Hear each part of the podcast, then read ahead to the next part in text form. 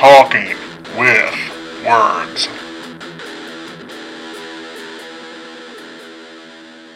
Welcome back to Talking with Words. You're here with Rob, James. Shay. And Adam. and it's three newbies, and we might have uh, Mr. David call in later. We'll see if he's awake. Chris will be here anytime.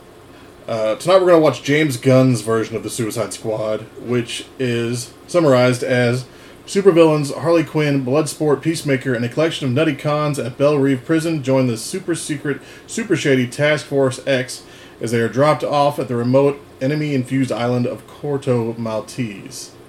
We all know pretty much what we're getting at here. Big names: uh, Margot Robbie, Idris Elba, John Cena, Joel Kinnaman, Michael Rooker, Viola Davis, Nathan Fillion, Jai Courtney, uh, Pete Davidson, Sean Gunn. Tons of people in this film. Uh, hopefully, it's bloody as hell. And James, you want to read the parents' guide for us? Sure. Uh, content rating rated R for strong violence and gore, language throughout, Yes. some sexual references, drug use, and brief graphic nudity. Awesome. Fantastic. All right, well, we're going to watch this thing. We'll be back in the average 10 seconds or whatever.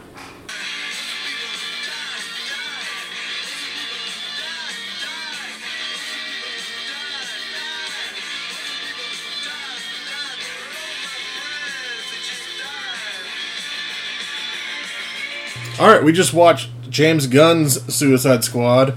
Um, first reactions. What do you guys think? Fan Damalamatastic. Great movie. Loved it. It was like a dark marvel. Um, we also are bringing uh, David in from the Dark Beyond. David, what'd you think? I really enjoyed it. It was everything that I would have wanted that type of movie to be.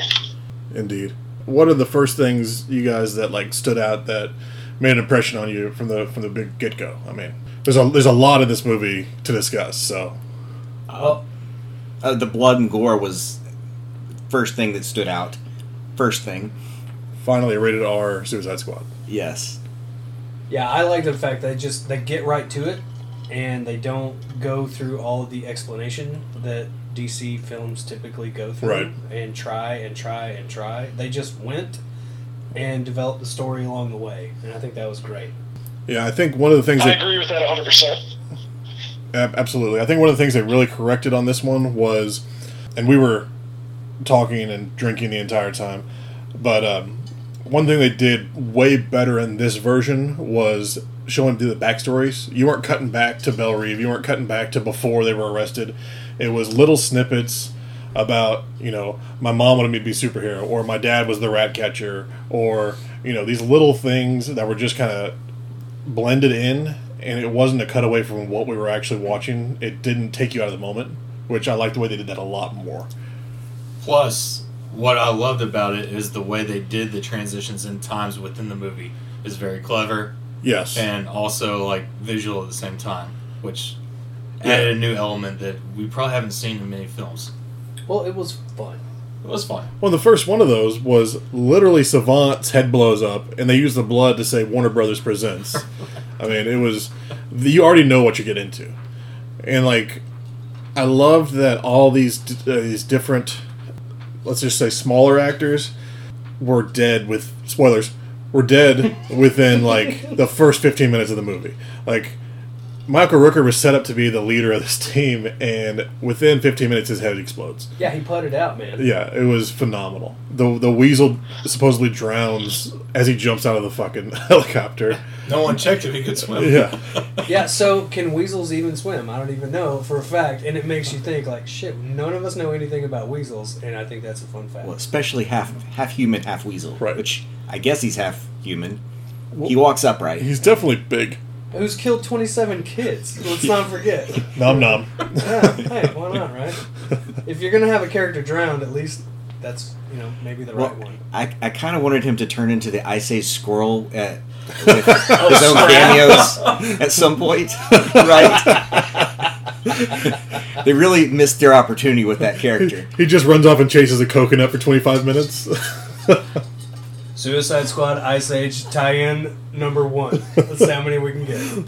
there's at least 6 Mm-hmm. Yeah. um, so so since this is a James Gunn film, there were a couple things that you kind of could anticipate getting. Um, one of them was the musics, the music cues, and the different. Like you start off with with Cash, uh, Folsom Prison, Prison Blues.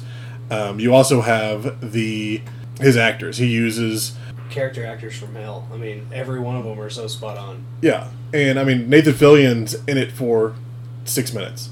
Michael Rooker's in it for fifteen minutes. I mean his the people that he always uses every movie. Still, Sean Gunn is the Weasel, and then you have a Sean Gunn as a human in the prison later on, just to have him a credit for being in the film. Um, that was exactly what you'd expect, and they did it really well. Yeah, and, and credit for credit's sake. I mean, Nathan Fillion is a you know a beloved actor. He's a you gem. know. yeah, he's a gem. So it's like okay, no matter what role, whether it's TDK, you know, WTF is he? Like who knows? But like, Yeah. just throw him in there because that is everyone wants more Nathan Fillion. Well, the first time I saw TDK, I didn't realize it was Nathan Fillion. I expected him to have a bigger role than Oh that. yeah, mm-hmm. It just disappeared almost instantly. But it was a memorable scene when he finally went into action. so to, to that point, let's let's go over the first um, the first wave that goes to uh, Corto Maltese. You've got Michael Rooker as a savant. You've got Nathan Fillion as TDK, which is the detachable kid. Uh, Jai Courtney as Captain Boomerang, which I was really surprised they got rid of Captain Boomerang because he's really big in the comics as Captain Boomerang doing his dumb shit. And he was great in the little bit we had him. And the yeah, yeah. Uh, Flula Borg was Javelin. Uh, Mayling Ng was Mongal, which was the chick that just jumped and attacked the helicopter out of nowhere. well, and she's the reason why Captain Boomerang did not. Yeah, make it. yeah. R.I.P. Uh, Pete Davidson was Blackguard, which I'm not a huge fan, so I was totally fine with him being dead immediately. Dude, his face got destroyed. He was he was wrecked. Um, but I mean, those are big names just to wipe off the map in the first sequence. Again, it's fun. That's it why was we're it was here. it was fantastic. Everyone that paid money in a theater or is paying a subscription to HBO Max to watch this movie is the reason you clicked on it is because you wanted fun, and that's exactly what you got. Yes. I just want to throw out that the best part about that whole sequence was seeing Michael Rooker's reaction to everything that was happening. Because as it went on, he looked more and more horrified. And he was the perfect person to cast for that. And he realized, no matter what, I'm a dead man. Yeah, there was no saving that. And then and then the you know the the music cues like Rob mentioned earlier is they had that the, the people who died like montage you Yeah. know Yeah. afterwards like Die, die. yeah. it's a perfect you know showing all the actors in their uh, dead states you know Yeah. it's a it's a great it's a great call the office jockeys trading money off the bets or who's going to Yeah, make who's it, gonna who's gonna live? Who's or gonna who die? died first. Yeah. One one last thing on the the Gunn thing that I really really liked uh, as a fan of his films. There's a huge joke about Mr. Pibb and Slither and Nathan Fillion when he's walking to the ship to load up. He's chugging a Mr. Pibb and just uh, mwah, del- delightful. Thank you so much, James. That's phenomenal. That's my favorite line in Slither is the mayor sidestep. The mayor gets into the car. He's just been attacked by all these creatures, and he looks in the cooler and he's like, "Where's my fucking Mr. Pibb?" And he just freaks out. but it's like an ongoing joke in the Gunn films about Mr. Pibb. So I'm, I'm glad they were able to tip their cap to it. So let's go from that to the actual Suicide Squad that mostly lives, m- more or less. team two Yeah, yeah The real team. yeah.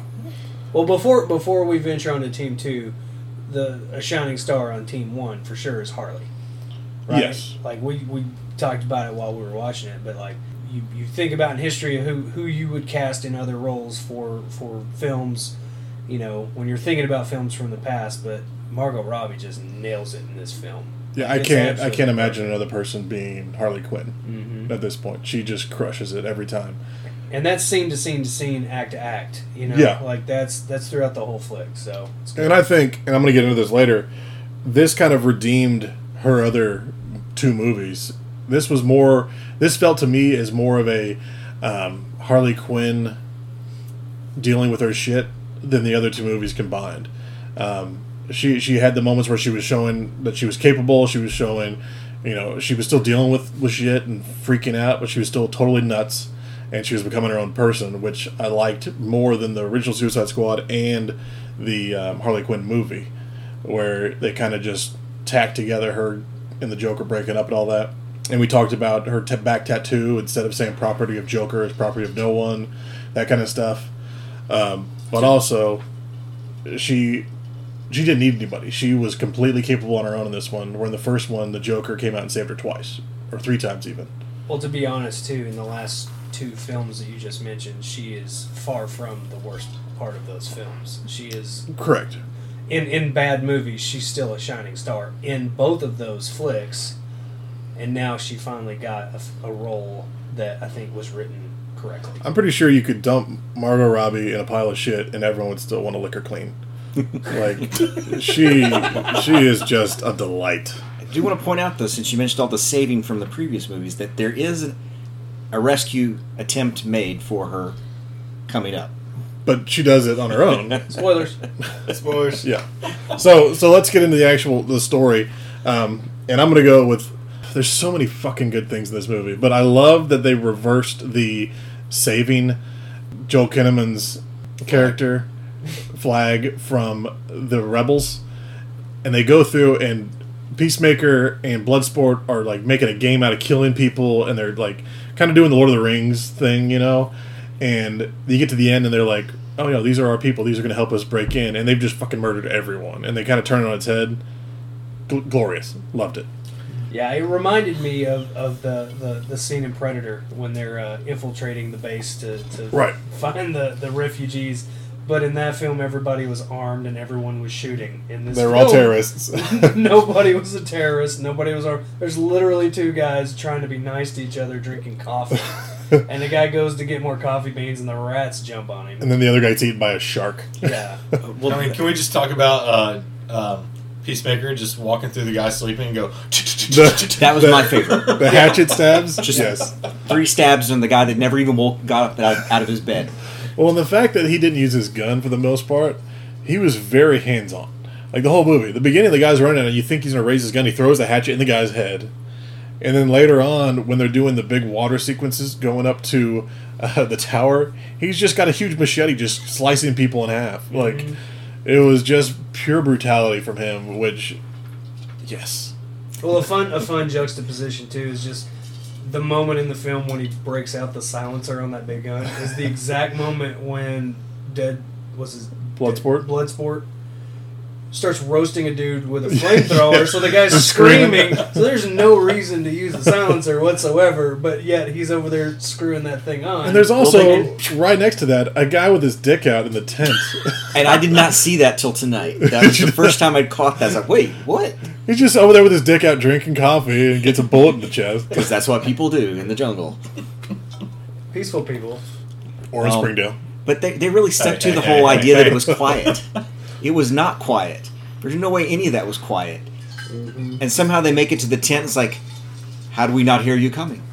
Yeah, exactly. Why did my people not warn you? Uh, we didn't see anybody. Yeah, we totally fried them all. Uh, when King Shark came into the tent at that scene, I was never more reminded of Land Shark than right there. Pokes his It's head like- All you see is the shark face. in. Land shark. Yeah. Land shark. Even Chris loved that scene. Chris, do you have anything to add to this sequence here? What's that? All right, we'll just save that for the bonus reel. Um, David, what what you got? So, first off, I want to touch on how great, I guess, the, the chemistry between Idris Elba and John Cena was. You know, as their characters being uh, kind of antagonists, forced to be on the same team, but they really played off each other extremely well. And I was cracking up every time they kind of give each other those looks, like, "Oh yeah, you think that's cool? Look at what I can do." Yeah, Nobody Um, likes to show off. and like you know, just trying trying so hard to be uh, to act like they weren't impressed. Um, so yeah, that, that that whole scene was fantastic. I was thinking of Gimli Also, and yeah. Legolas the whole time. it's pretty much like that. I also loved how a lot of the scenes, some of the comedy that was put in there was just purely whimsical. You know, it's when you watch a Marvel movie, they've got a lot of a lot of comedy, but a lot of it's just straight up gags or sarcasm. Whereas in this movie, you've got you know the scene, which I'm sure there's there's a lot more to talk about, but the scene where Harley Quinn is fighting through uh, that whole building, and you know it's all there's there's blood, but then there are flowers just flying around everywhere, or whatever those were Yeah. and it's it's clearly what she's seeing in her mind. And then, of course, she gets into that car outside, and in the background, you can still see all that stuff drifting to the floor. Um, but also, there, there's the scene where the the shark is in that room with the, uh, the with the aquarium. And he's having such a great time playing with those weird fish things. With his new dumb friends. just- yeah, yeah, but it's. I don't know. The only word I can think of to describe those moments is purely whimsical. it should clash with the tone of the rest of the film, but it fits so well, and I, I absolutely loved it. Yeah, and even even those are like engineered visual special effects gags. And then you mix in a scene where John Cena just shows up in his whitey tidy underoos, and some of the angles they shoot it from, it's a it's like a static gag, but it's just freaking hilarious just Hey, because it's hey. so out of place. Yeah. That's racist. Apparently, apparently. Well, it was that scene that I first when I you know first started watching the movie. When we got to that scene, it's like, okay, this is not your normal movie. That's the first time I had an inkling this was going to be way off. You way were different. like, Wait, I'm that's, in. That's that's yeah, the first time. yeah, That was the first one. That was the first time. Not when the It- dude's it- puking. It wasn't the weasel. yeah, the weasel, or when the dude's puking polka dots in the bush. The weasel was a good cue, but at that point, it was sealed. There's no coming back from John Cena and Tidy Whities. So, so many people have said that before.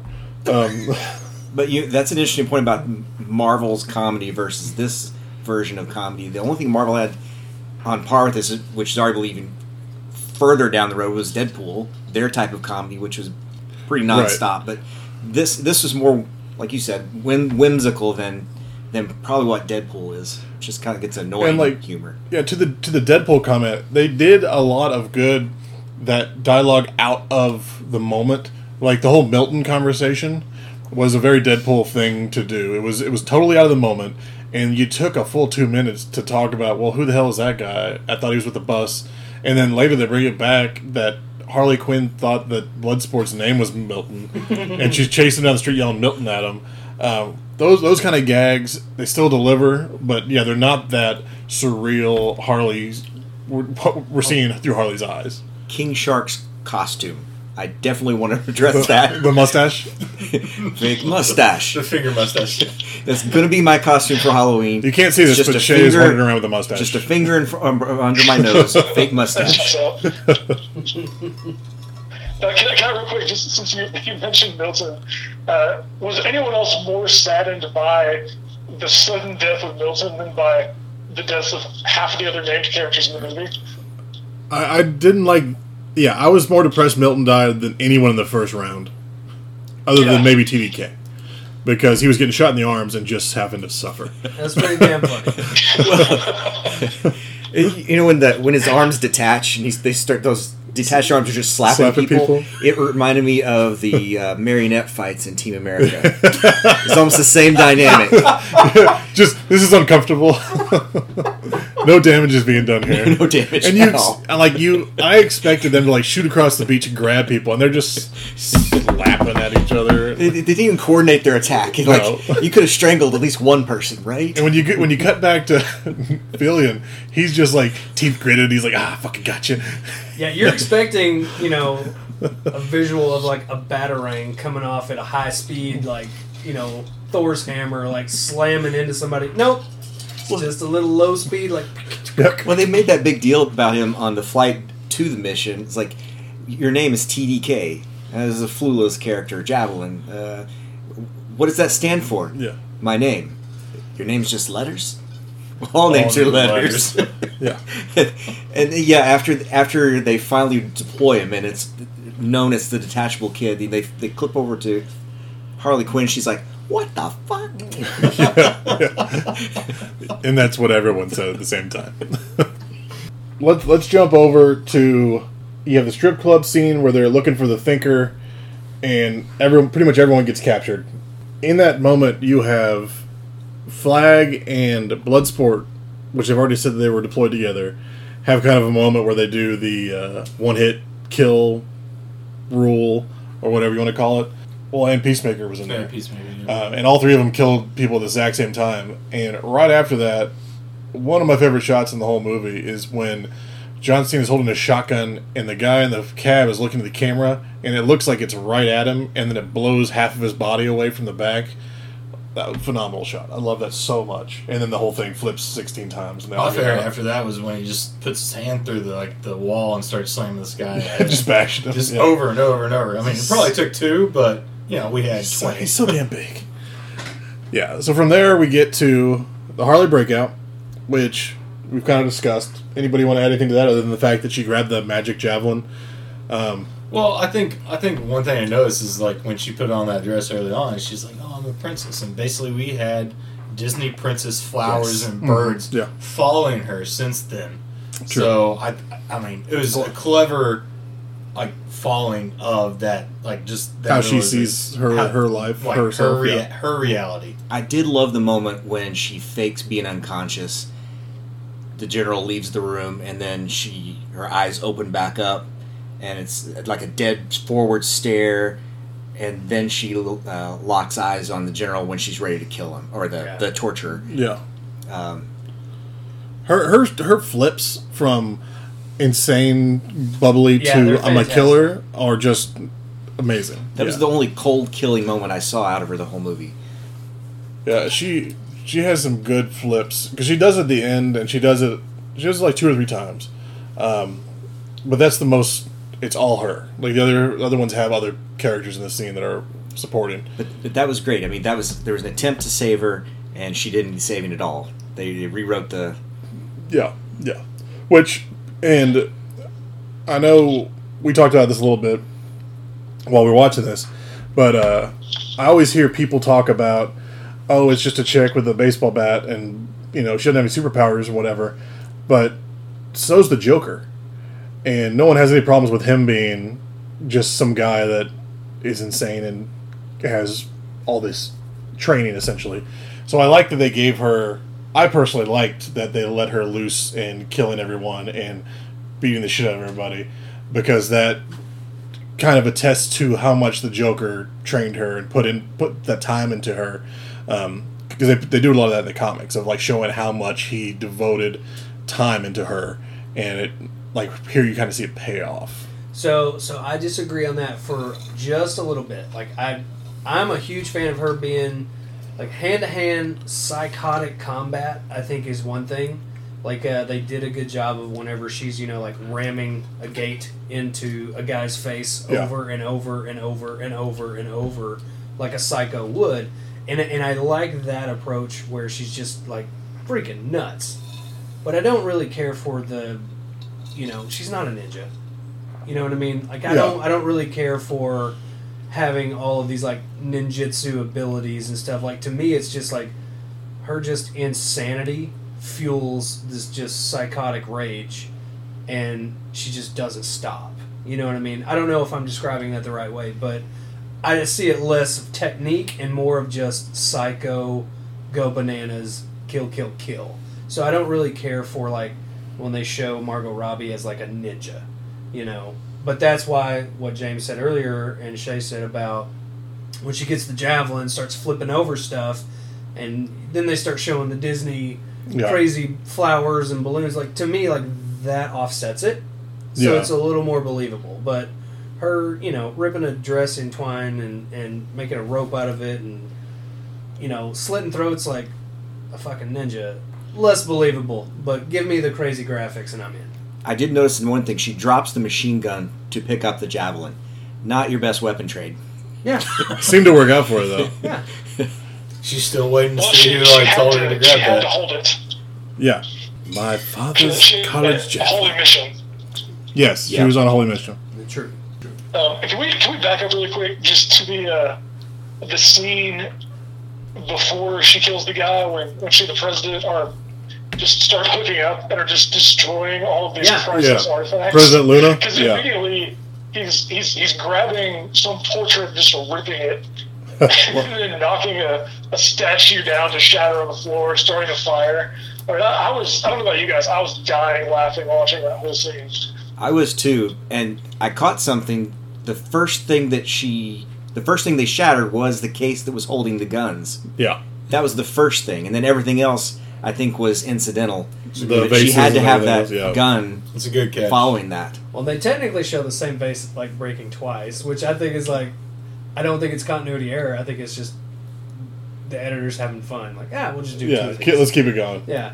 Uh, I do think there is a moment in there whenever he starts talking about the American ideology and like he needs to get hitched to that. Yeah. And it's like if you look at the the look on her face when he says that, You see the turn. it's a very poignant turn of events. Yeah. And she goes from, oh, this guy might like me to like, oh, this is a power tripping asshole, just like the last power tripping asshole. And you can see a physical and emotional shift, Yeah. and that's after they've already broken down the guns in the club. You know what I mean? Like, Yeah. it's a very, very, very resonant piece. And that's why when she does kill him, it's like, aha. You know, it's not a surprise. And, and it meant something more. Um, not just Shay's thirsty. Um, not just the we all? the the killing him because he's killing kids and all this stuff, but you have that. She doesn't say clown or she doesn't say anything else, but she talks about her taste in men, how uh, she's learned like her lesson essentially, um, as a nod to the Joker being an insane motherfucker, and she's not going to do that again Yeah. um, and it, it kind of gives more credence in my mind to her being the quote unquote hero that she kind of is toward the end of the film, as opposed to just an insane person that does whatever the Joker wants her to do, which is what she was previously. Well, and it's also a not so subtle nod to the other films. Yes, You know. yeah, and they did- they pulled her back to her classic black and red costume in this, even with the dress, um, which I liked a lot. They they got her back into her original stuff that she was as a fan of the comics. That I, I enjoyed that. So much better than the first Suicide Squad, like whatever they had her in then. I mean, just I don't know. I agree with you, I mean, I'm cool with her being in less clothes. but What I blacked out for a second. What I say? Um, okay, skip skip ahead. Um, so. Back on track. what was it? So we're past we're past everything where they're going to Jotunheim, suck it Thor, and the intro to Jotunheim might be my favorite part of the whole movie, where it starts raining and all the lights are shining down, so it's like white blindness. They all get out of the bus and they're killing everyone, and it kind of turns slowly, and you see King Shark come out of nowhere and he rips the guy in half. Yeah, that's awesome. Uh, And, and you know, the, the, all the noise from the other fighting has disappeared. There's a moment of dead it's just him. jaws approaching silence when this guy realizes he's face to face with a shark. Yeah. Which I still am a little bit depressed that they didn't do just a fin moment. Even if it was like him behind like a desk, like trying to hunker down low Put and you just have up. the fin going. Yeah, just Yeah. the dorsal fin up and then he just jumps up and grabs somebody. Um, I was really hoping they were going to do that. or even a donut donut joke from one of the other cast members Yeah, or sure, something. yeah. You know, just something funsies. Would be easy to do. I'm I'm guessing that's in a deleted scene somewhere. That's, that's Spielberg owns that shit. Probably. So the last, the the finale. Let's let's call it the finale. When they get to Jotunheim, Shark has the the, the peacemaker explosive, um, as well as little C four. uh, Polka Dot Man is carrying the bombs around in like a plastic, like Walmart looking bag. It did say gracias on it. Yeah, it's a so- little grocery store. Yeah. So Amigo, the Yeah. the the Right. Mexico Walmart. Um, I love that. Like the little things they do in this movie are, are all so great. Um, I love that. And completely believable when it rips, spilling explosives everywhere. Yeah, exactly. it totally makes sense. Um, and then you have the release. Well, you have the the the classic Suicide Squad thing where you find out that Peacemaker was actually had another deal with what's her name Waller. Waller to make sure that none of this got out, whereas everyone else was just supposed to stop Starro, the Destroyer. So I did like that. and I did like the the huge fight between Peacemaker and It's flag. Flag. Flag. Wow. Flag. Come on now. I've been drinking. I wasn't wrong. Well, I mean, yeah, there is that. And they let him live at the end. Yeah. Post credit spoilers. Smaller bullet. So yeah, I liked all that, and then let, let's discuss the, the finale where Patrick from SpongeBob gets out and makes Patrick zombies. Fucking loved it so much. You know what makes it so great is the fact that it's not just that it's a starfish, which is funny in and of itself, but it's a starfish from space. So it's, I mean, a starfish. But there's there that's the classic villain from DC Comics. They're, the the Justice League originally formed around fighting Starro in in the older comic books. Yeah, That's awesome. which I love that they couldn't make him walk without making him look stupid as shit. Yeah. So they just leaned into it. Yeah, they leaned hard into it. Every step he takes looks like he's having a fucking conniption fit. also, it's- also drags like yeah, buildings the, down. At the, the whole time. thing. I love it so much. And then you have the I mentioned Slither earlier, which is one of those beings where it's uh, all connected. It's not a separate entity. And they do the same thing here, where when the Hive mind. Starro screams, hive mind, where Starro screams, everybody that's infected is screaming too. I like that. Mm-hmm. And then I like that we all knew where the end of Starro's eye was going to go, like the second. Yeah, I thought The- that was great. The one problem I had with Starro is what was its mission? So when He just showed- wanted a villa on the beach. Okay. I mean, he was Well- captive for what? 50 30 years. Yeah, and when when he dies, he makes that comment like, "I was happy in space, That- floating, looking at the stars." There we go. Yeah. All right. That was, He was- that was like gut wrenching. It, it makes you feel like the astronauts like captured him, and They're big dicks. yeah, Like that. I mean that. When that line was said, I was like, God damn! But like remember- we're just talking about how horrible humans I are. mean, Starro is a DC villain also, and we're looking at a team of villains that are coming after him. So mm-hmm. I guess they they added a little humanism to all of them with that. Yeah. Which I, I thought that was a great line just to kind of add in there, like just fuck you guys, like just a little jab. But I was totally content with looking at the stars. Like you guys brought me here. You did this. Like that was a, that was a solid add-in. Still want to know what the, the one guy did when the Starro said they he had his way with me. Yeah. I actually don't. uh, so so as much as I like I like Starro, I will say, you know, we've talked about a lot of great things in the film. Uh, one of the one of the roles I will say that I, you know, and I can hit on a couple more that I, I think knocked it out of the park. But the Thinker, what did you guys think of the Thinker? pretty ineffectual. Ineffectual. when they kidnapped him in the bar, he, they're kidnapping him. Even as soldiers are coming in looking for them, he never says one moment like, "Hey, they're kidnapping me." And he had so many opportunities to do that. It's like he wanted to go with them because it was in the script. Yeah, or, and or, or was it that he wanted to go with him to show like what he's done, what he's created? Well, and, and I think that, like okay, okay, that's a to that's a that's a good train of reasoning, and I like it because I'm I'm with you.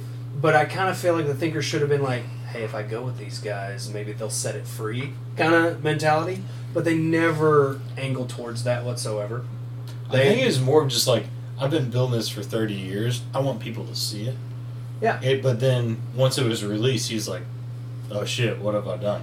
Yeah, and then he just gets ripped in half, and that's I what mean, I'm saying. I don't like, know. there's- It's just like me like, if- spitballing. It, no, I like that idea. And if I were going to do this and shoot that scene, like right before he gets, you know, spoilers, ripped apart, he would have been like, yes, my child, you're free. And then boom, you know, then it's kind of like worth it. There's a payoff there or a reasoning why. They just never gave that. And I felt like the thinker was weak as hell because of that. Yeah, I think I think they missed it's a misstep. uh, a missed on him. Yeah, because his monologue in Jotunheim could have led to, oh, I'm going to do this or I'm going to do that, and maybe if they had found the drive a little bit earlier, and Cena had pretty much been like, oh, we're going to take this, and either he had wiped him out to keep his information from you know spilling out into the world, or him turning you know like an Operation Paperclip scenario.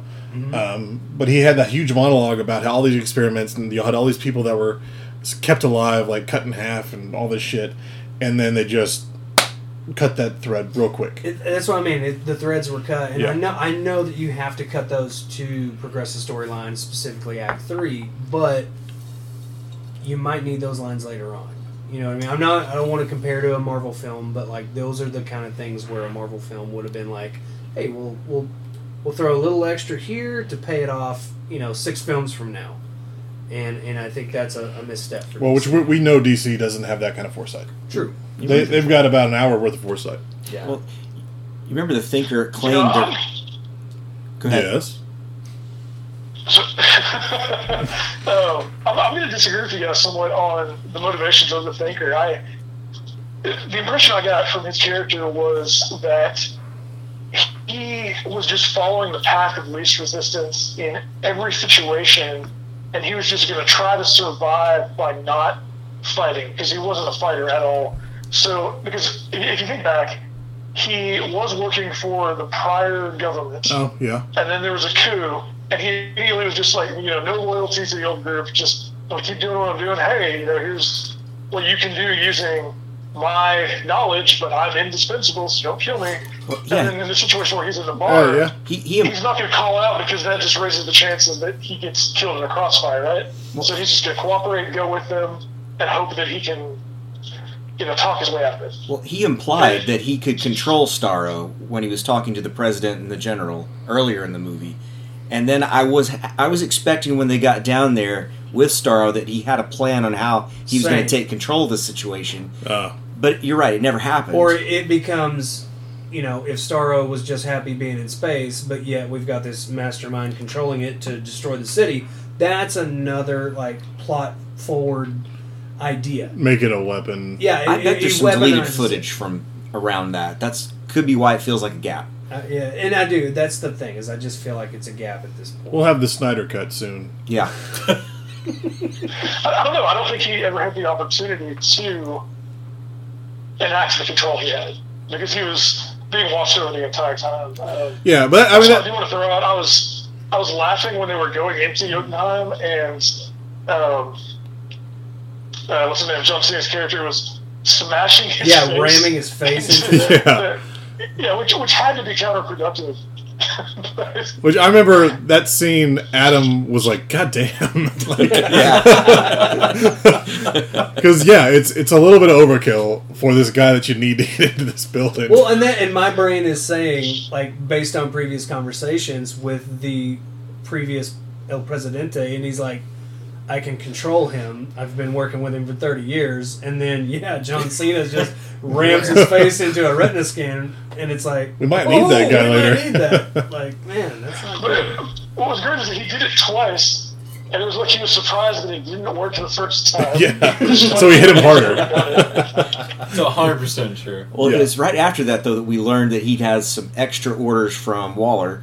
So maybe he already had reason. He maybe he already had the information that he hated the thinker a little bit more than everybody else did. True, Yeah, that's true. true. I'll give Yeah. you that. I'll give you that. Yeah. That's a that's a you you figure that out upon rewatch kind of stuff, and maybe I need to go back and watch some of it for for you know more in depth detail or something. But Speaking of rewatch, in the strip club, uh, the girl that plays the Mantis in Guardians of the Galaxy is one of the lead strippers in there.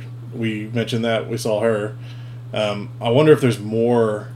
I mean, there there have to be. It's a Gunn film, so there have to be more, way more Easter eggs. He loves hiding stuff in there. Yeah, there have to be way more Easter eggs. yeah, I'm sure. I, I did see, I did see one. Well, I didn't catch it, but I, I read about it. Um, Rob, you'll appreciate this. Apparently, one of the patrons in that bar is Lloyd Kaufman. Oh god damn!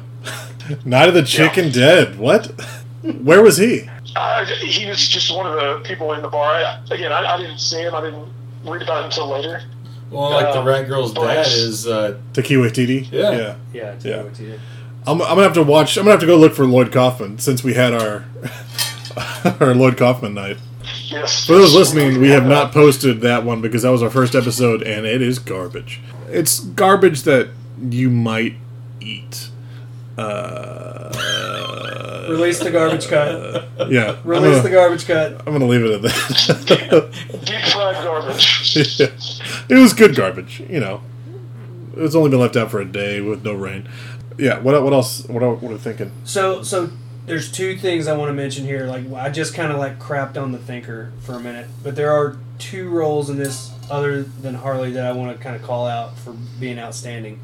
and one is Viola Davis as Amanda Waller again, stone cold in every scene. Lemon mouth She, yeah, she plays it so straight. Uh, such such an asshole. Um, She needs to work serving putting. She needs to work on the putting. yeah, it reminds me of like you remember like Roz from Night Court. I know that's a that's a deep cut, but she was just Yeah. kind of like droll Yeah, and yeah. kind of an asshole. Yeah. Like it reminded me of that, and then uh, the voice from uh, the radio DJ from like the Warriors, uh, the Oh. old film. It had like it resonated a little bit of that with me, where it was just like she was always on a communicator, Yeah. like go do this, go do that, just just super hardcore. But there were very few scenes where she broke character at all. Yeah, And- except for the very end. Yeah, in, in the very end, yeah, she obviously freaks out because everything's going to shit. Yeah. But uh, even when Idris Elba's character like gets that pencil like right up to her throat, she's still looking him dead in the face, Shouldn't blink. threatening his ass. Yeah.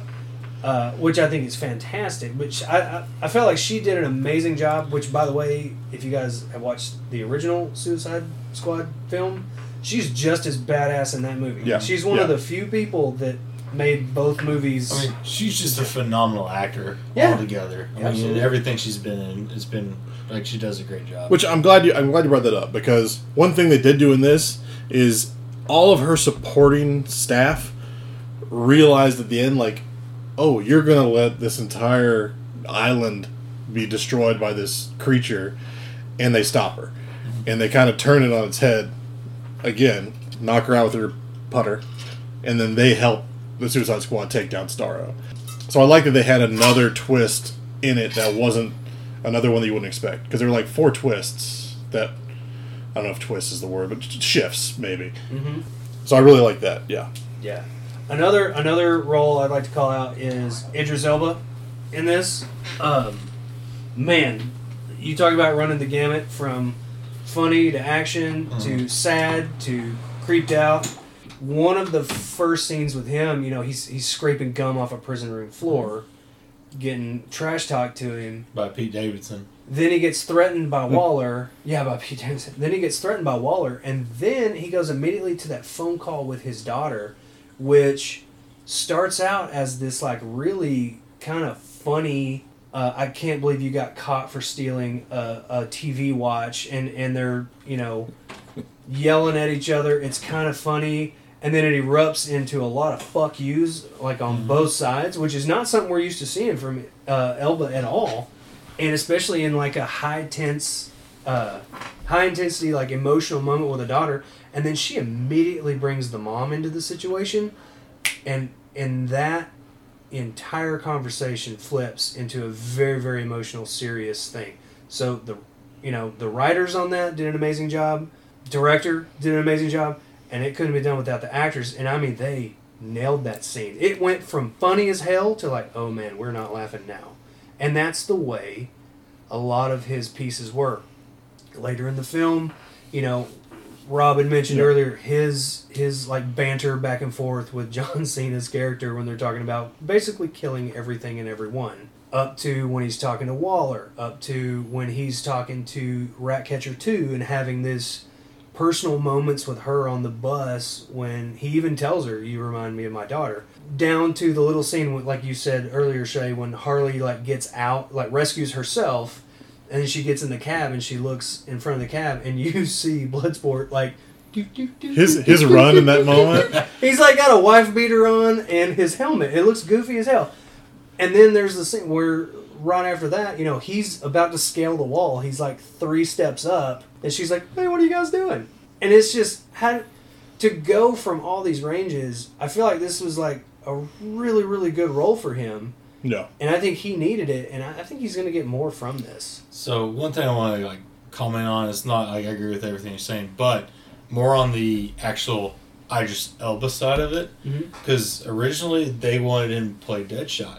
Uh, they wanted to take him over like Will Smith's role, Yeah. and he as like an actor and I don't know as a friend I don't know if he knows Will Smith or what, but he absolutely refused. He's like, that is Will Smith's role. If you want him cast, he's in he's in the movie. I will not take over his role. But I think that's just more to him as a human, as a well, and also, I mean, in in this in the the same vein of what we're talking about, it's the same character. It is. And- but it, the fact for him to say, you know what, I'm not taking his role. Yeah, and I and I, I, I get exactly what you're saying. Um, but he took that character and made it Bloodsport is his own. Like you, after watching this, you're not going to 100%, confuse Bloodsport and Deadshot anymore. No, not anymore. Like you know where they stand, even though they did at the very end the daughter scene. Oh, that's my dad saving the world or whatever. Like they have the same moments, mm-hmm. but it's done so differently that they have their own their, their own gravity. They're not they're not going to be. I just want to commend anyone that says, you know what, I'm not going to take that role. He did it. Like, I say that every day. Like Terminator Nine, they were like, "Rob, we want you," and I was like, "Nah, that's that's that's Arnold's role, man." I would say take the role because anything Will Smith in is in is a hard, hard pass. For me. I can't stand that dude. all right. If they rebooted Fresh Prince of Bel Air, I'm in. but you give me a role when he's got to be serious or anything, I'm out.